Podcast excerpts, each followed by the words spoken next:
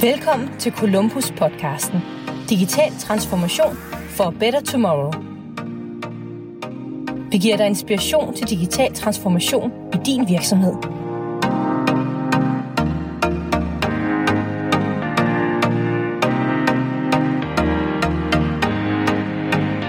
Hej og velkommen til øh, Columbus' podcast.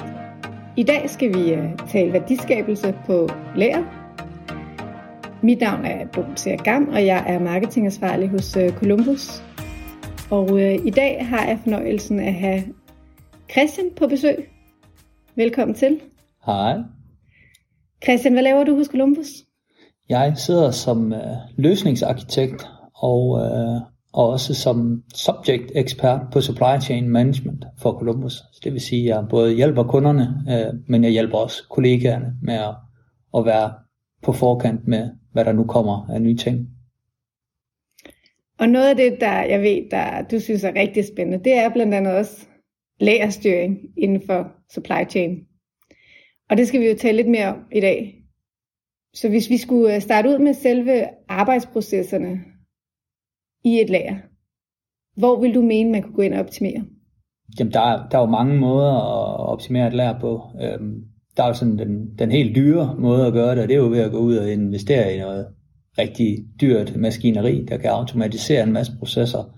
Men der er jo også øh, at kigge på de processer, man har øh, i dag, og kigge på, hvordan man arbejder, øh, og se på, hvordan man måske via det system, man har, eller det VMS-system, man har, kan gå ind og, og kigge på sine processer. Øh, det kan være ved at optimere sine plukruter. Øh, det kan være den tilgang, man har til, hvordan man inddeler sit lager i zoner, eller hvordan man arbejder med varernes placering. Det kan også være ved, ved at investere i noget nyt udstyr, men måske noget, noget lidt mere billigere udstyr, så det kan være nogle bedre håndscanner, eller prøve på at skifte ud fra at, at gå rundt med en håndscanner i, i hånden, som optager øh, noget af lærermedarbejderens øh, bevægelighed til simpelthen at, at, at, at bruge wearables. For eksempel har Zebra lanceret en, et par briller, der i, i samarbejde med en fingerscanner simpelthen kan fritgøre øh, lærermedarbejderens øh, hænder, så man hurtigere kan komme til varerne og hurtigt kan plukke øh, og, og kan bruge begge hænder kontra normalt, at man kun bruger en hånd. Øhm, det kunne også være ved at kigge på, om man kan øh, flytte fra at bruge en, en håndscanner til simpelthen at bruge øh, et talepluksystem, øhm, som nogle virksomheder har haft meget stor succes med, der både kan reducere øh, plukfejl, men også igen frigøre begge hænder til at kunne arbejde hurtigere. Øhm, hos øh, Amazon som et eksempel, der går en gennemsnitlig øh, lærermedarbejder mellem 25 og 30 km om dagen. Det er selvfølgelig også nogle meget store lærer, de har, men man kan godt forestille sig, at 25-30 km, det er meget lang tid, man skal gå for at kunne gå den distance. Og der er som sådan ikke øh, nogen værdiskabelse, når du bare går rundt. Så man kan også kigge på, hvordan man kan reducere den øh, mængde af skridt, der bliver taget ud på lært. Øh, det er noget, vi i Columbus øh, har arbejdet med. Vi prøver at kigge på, øh, hvordan man kan sådan kigge på et lærer og, og lærets udformning og hyldernes placering og, og så via nogle, nogle avancerede algoritmer gå ind og kigge på, hvilken sekvens øh, de her hylder, de skal besøges i. Øhm, og det kan vi sådan egentlig se, at vi kan måske skære helt op mod 15-25% øh, af distancen ned på en plukrute. Og, og hvis man tager sådan en gennemsnitlig Amazon-medarbejder, så kan det jo give en tidsbesparelse på mellem en time og en halvanden hver dag. Øhm, så der er mange, øh, mange ting, man kan, man kan gøre. Og øh, hvad hedder det i forhold til, til det er jo så meget ja, bevægelse øh, for medarbejderen, der render rundt på lageret og, og skal, skal plukke. Hvis øh, vi sådan skal snakke nyere teknologi, som jo eksisterer allerede i dag, men måske ikke nødvendigvis integreret i mange lager nu, som robotter. Hvad kunne det øh, gøre for, for, for lageren? Ja, vi har jo øh, særligt i Norden og også i Danmark øh, en meget relativt stor øh, robotlærersystem, der hedder Autostore. Øhm, det, det er dem, vi nok møder mest, når vi kommer ud og, og snakker med kunder omkring automatisering. Og det er jo et øh, vertikalt øh, lærersystem, hvor, øh, hvor de her kasser med varer, de er stablet oven på hinanden. Og så kører der nogle robotter rundt op på toppen, som hiver de her kasser op og fragter dem over til sådan en plukstation, hvor der så står en medarbejder øh, og venter. Og det er det, man kalder sådan et goods-to-person øh, læresystem. Her kan man jo faktisk øh, helt eliminere den her gågang på læret, for der er det robotterne, der kører hen øh, og finder varerne og leverer dem hen til medarbejderen. Så nu skal medarbejderen bruge sin øh, fokus og energi på at tage varerne ud af de her plukkasser og registrere plukket. Øh, og det er en af de processer, der er meget sværere at automatisere, øh, fordi afhængig af hvilken type virksomhed du er, så vil du have varer, der er meget forskellige artede, og forskellige artede varer er sværere at få en robot til at plukke. Øhm, så det, det er her, hvor man kan sige, det giver stadig ret god mening at have en lærermedarbejder til at lave de her pluk. Øhm, der er også på vej nu, og det er måske mere, hvor vi taler lidt mere ude i, i fremtiden, men vi kender jo alle sammen uh, Universal Robots, når vi bor i Danmark. Det burde vi gøre. Det er jo ligesom vores flagskib på hele den her robotindustri. De har et samarbejde med firma, der hedder Right Hand uh, Robotics, som simpelthen laver en uh, hånd, som kan plukke varer. Og den bruger sådan en, en form for reinforced machine learning, kalder man det, hvor at den bliver bedre og bedre til at plukke varerne, jo flere gange den gør det. Den indgår så i sådan et, et fleet-system, så de har lidt ligesom Tesla også er kendt for, at alle Teslaer lærer hinanden og køre bedre, fordi de deler data på tværs, og det gør de også, de her robotter her. Så det er muligt, øh, og det er noget, vi nok kommer til at se mere af, men, men det er nok stadig lige i det lidt tidlige stadie. Øhm, men det er i hvert fald øh, nogle rigtig spændende måder på, hvordan man kan, kan automatisere øh, nogle processer øh, på lært også. Og apropos øh, nyere teknologier, øh, noget som vi jo nok ikke kunne komme udenom, augmented reality, mixed reality. Hvordan forestiller du, at det kunne spille ind på et lager? Det, vi, vi kan jo se det nu, altså Microsoft har jo et, et bud øh, med deres HoloLens, øh, som lige nu og her ikke sådan er målrettet lager. Det er mere målrettet måske produktion, øh, support og øh, teknikere, når de skal på field øh, trips. Men, men man kan sige, at vi har, øh, vi har jo øh, Zebra, der har lavet de her briller, øh, som giver dig al den viden, du har behov for som lærermedarbejder i dit synsfelt, uden egentlig at forstyrre dit syn, så du kan gå rundt på lært med begge hænder fri, øh, og have en meget bedre bevægelighed på lært, og du har ikke nogen pauser, hvor du måske skal lægge en, en håndscanner fra dig, fordi nu skal du tage en stor kasse, hvor du skal bruge begge hænder. Det gør simpelthen, at, at man kan arbejde meget mere effektivt. Så det er helt klart, det er noget, jeg tror, vi vil se meget mere af.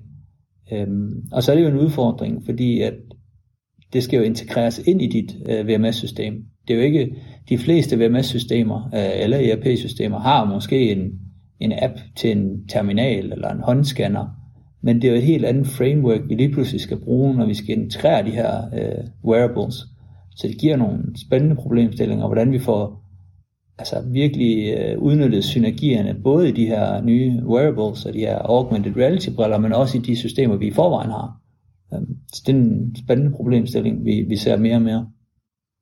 Og det er jo meget godt også i forhold til at fortælle lidt mere om, øh, ja, forklare, hvordan du kan effektivisere dit lager.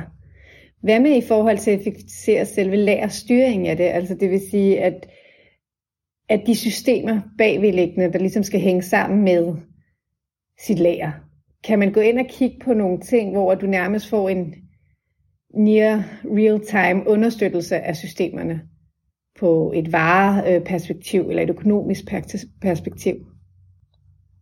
Ja, det er også noget, vores kunder efterspørger rigtig meget. Øhm, og det kan man jo gøre på ja, forskellige måder. Man, man jo helst, når man kigger på data, ikke belaste sin database, der ligger under et ERP-system for meget ved at kigge for meget på det. Så det er noget med at finde ud af, hvordan kan vi trække det her data ud og arbejde med det så tæt på real time som muligt og gøre det øh, altså virkelig at bruge det her data intelligent. Um, vi har en kunde, der stort set har en medarbejder, der ikke laver andet end at kigge på de her rapporter øh, hele dagen, og så er han hele tiden på forkant med, hvorhen øh, lærermedarbejderne, de skal sætte deres indsats. Han ved hele tiden om, er de bagud i varmeudtagelsen? Så skal de have nogle flere folk over på varmemodtagelsen. Er de bagud i returen, øh, er de bagud i pak, øh, eller er det pluk, der er bagud. Han kan hele tiden øh, allokere ressourcerne ud på lært til at være der, hvor der er allermest behov for dem. Og det kan han jo, fordi at han har aktiveret sit data, øh, og fordi han virkelig har, har sat sig ind i, hvordan han skal læse sit data. Øh, og det er jo en udfordring, øh, og det er noget, der, der er rigtig spændende at, hjælpe vores øh, kunder med at, at blive bedre til. Hvad med i forhold til, øh, det er også et klassisk øh, problem, jeg tænker plads, altså man har måske, altså hvordan kan man undgå, at man har for mange døde varer på lageret, eller man lige pludselig har alt for meget restordre liggende. Jamen er der noget her, hvor at, øh, man kan have via systemer eller, eller andre integrationer forstå selve sådan, sin vares og sin produkters øh, livscyklus? Ja, og det, og det afhænger selvfølgelig af det system, man, man arbejder med. Øhm, hun talte lidt tidligere om, at vi havde lavet noget i Columbus, hvor vi gik ind og kiggede lidt på optimering af plukruter. Og der kigger vi faktisk også lidt på at sige, men hvad er det for nogle lokationer, man besøger ude på sit lær? For det er ret relevant øhm, at se, men det kan være meget svært at aktivere det data. Det kan, det stort set alle systemer har en historik på, hvilke lokationer, der er blevet besøgt, men det er en historik, der måske er rigtig svær at aktivere på en måde. Øh, det vi har gjort, det er, at vi simpelthen har lavet sådan et heatmap over lært. Det er sådan lidt en, en, et 2D-kort over hele dit lær, så du kan se, hvorhen på lært du har bevægelse, og du kan se, hvorhen på lært du ikke har bevægelse. Og det kan hjælpe øh, en lærerchef øh, med at stille de rigtige spørgsmål og sige, jamen, hvorfor plukker vi så meget i det fjerneste hjørne, øh, når vi ikke plukker ret meget tæt på vores plukstationer? Der er der et eller andet øh, mismatch i, hvor vores varer er placeret, øh, og hvor vi plukker henne. Så det er jo en måde, man kan gøre det på. Øh, og så kan man selvfølgelig også, øh, afhængig af, hvordan man arbejder på sit lær, om man kører med sådan et kaoslær, hvor det sådan er lidt tilfældighedernes spil, hvor man kommer varen ind, eller om man mere kører med faste lokationer og mere ABC-inddeling af lært. Øh, og det er der for imod begge dele, og det tror jeg, de, de fleste kunder skal skal eksperimentere lidt med. Øhm, Amazon, de kører bare et kaoslærer. Det de fundet ud af, for dem virker det bedst. Mange af vores kunder, jamen, de kører ikke kaoslærer. De har fundet ud af, hvordan de bedst kan køre deres lærer. Øhm, det kan være, at man ude på læreren ved, at nu kommer man ind i en ny sæson, hvis man er en retail virksomhed. Der er meget øh, sæsonorienteret, så ved man godt, at de varer, man er på vej ud af sæsonen, jamen, de skal ikke ligge på en A-placering nu kommer den nye sæson, der er det de nye varer, der er det de nye must-haves, der skal ud på hylderne. Øh, det er dem, der rigtig skal plukkes ofte, jamen, så er det dem, der skal helt frem. Øhm, så, så det er lidt også med at, at kigge lidt ind i, hvad er det for en type forretning, man har. Og selvfølgelig også, hvad er det for et system, man har, og hvad understøtter det system. For det er jo ikke øh, nødvendigvis alle systemer, der kan understøtte de samme processer. Hvis man skal ikke gå i gang med det her, hvor skal man starte? Er det, er det, er det en lærerstyring, man skal starte? Altså, er det, mm. tilbage på ens finanssystem, ens øh, ERP-system? Altså, hvor er det, øh, hvis du skulle ligesom komme med en, et, et tip på rent strategisk, hvordan kommer jeg i gang? Hvor skulle du starte øh, ud? Ja, jeg vil i hvert fald kigge meget på, øh, på hvad det er for et system, man har. Nu øh, er jeg jo så privilegeret, at, at jeg arbejder med et ERP-system, der også har et, øh, et VMS-system, og det vil sige, at du har alle dine øh, lærerposter meget tæt på dine finansposter. Øh, og det gør, at det integreret utrolig godt. Øh, det vi ser nogle gange, jamen, det er, at vi kan have nogle kunder, der har et ønske om øh, at bruge et eksternt øh, VMS-system. Det kan være, at det VMS-system kan noget, øh, det her ERP-system ikke kan, men, men igen, så trækker de altså også meget af deres øh, varebevægelse er ret langt væk fra finansen, og det gør det bare, det kan gøre det rigtig svært øh, på senere sigt. Øh, så så det, det, det skal holde sig tæt på ERP'en, og så tæt på, på ryggraden, som man nu kan øh, mm. inden for rimelighedens rammer. Og har man så et, øh, et autostore-system for eksempel, så er det klart, så skal det integreres. Øh, og der skal man jo kigge på, hvem, hvem leverer autostore-systemet. Det kan være det det kan være, at det er en leverandør, der har sit eget uh, interface uh, mod det. Øh, og så skal man kigge på, hvad er det for et ERP-system eller VMS-system, man har, og hvordan udnytter man synergierne i begge systemer. Fordi øh, Autostore, øh, som et eksempel, kan nogle ting rigtig godt, og der er mange andre ting, det ikke kan særlig godt. Så hvordan finder man ud af, hvorhen snitfladen skal gå, og hvordan skal man integrere det på den rigtige måde, øh, og hvordan skal man undgå, at man nogensinde har en lærermedarbejder, der står og venter på et system. Det må ikke ske. Altså man kan sige, systemerne, de må godt vente på lærermedarbejderen, men lærermedarbejderen må ikke vente på systemet. Så har man egentlig designet en dårlig proces. Så det jeg hører dig sige i hvert fald, det er at kigge på, hvad du har i forvejen. Selvfølgelig kigge på, hvad du ønsker at øh, gå mod. Så det, det er lidt det, jeg hører dig sige, at det skal man ligesom starte ud med at lige få mappet ud, før man øh, måske sådan kaster sig alt for voldsomt i gang med at øh, starte et sted. Ja, ja, helt sikkert.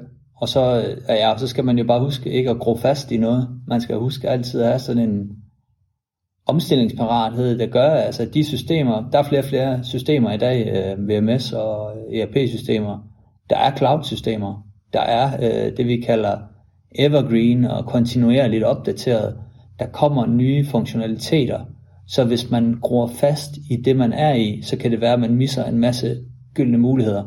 Og i yderste konsekvens, så kan det jo betyde, at bestyrelsen sidder og træffer nogle meget tunge og dyre investeringsbeslutninger, der godt kunne skubbes, fordi man i virkeligheden har et kæmpe urealiseret potentiale i sine systemer.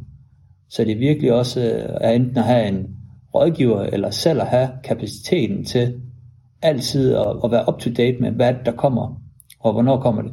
Tag Microsoft, de har to gange om året, egentlig, hvor de frigiver store bølger af nye funktionaliteter, og der kan være alt fra meget, meget lidt øh, små nye ting, en ny knap et sted, øh, til nogle helt store, øh, nærmest revolutionerende ændringer i deres systemer. Øh, og hvis man ikke øh, følger med, jamen så risikerer man jo at blive sat bagud. Tak Christian, fordi du øh, lige delte øh, din gode viden omkring lagerstyring. Og øh, jeg håber, I fik lige så meget ud af det, som jeg gjorde. Tak for i dag.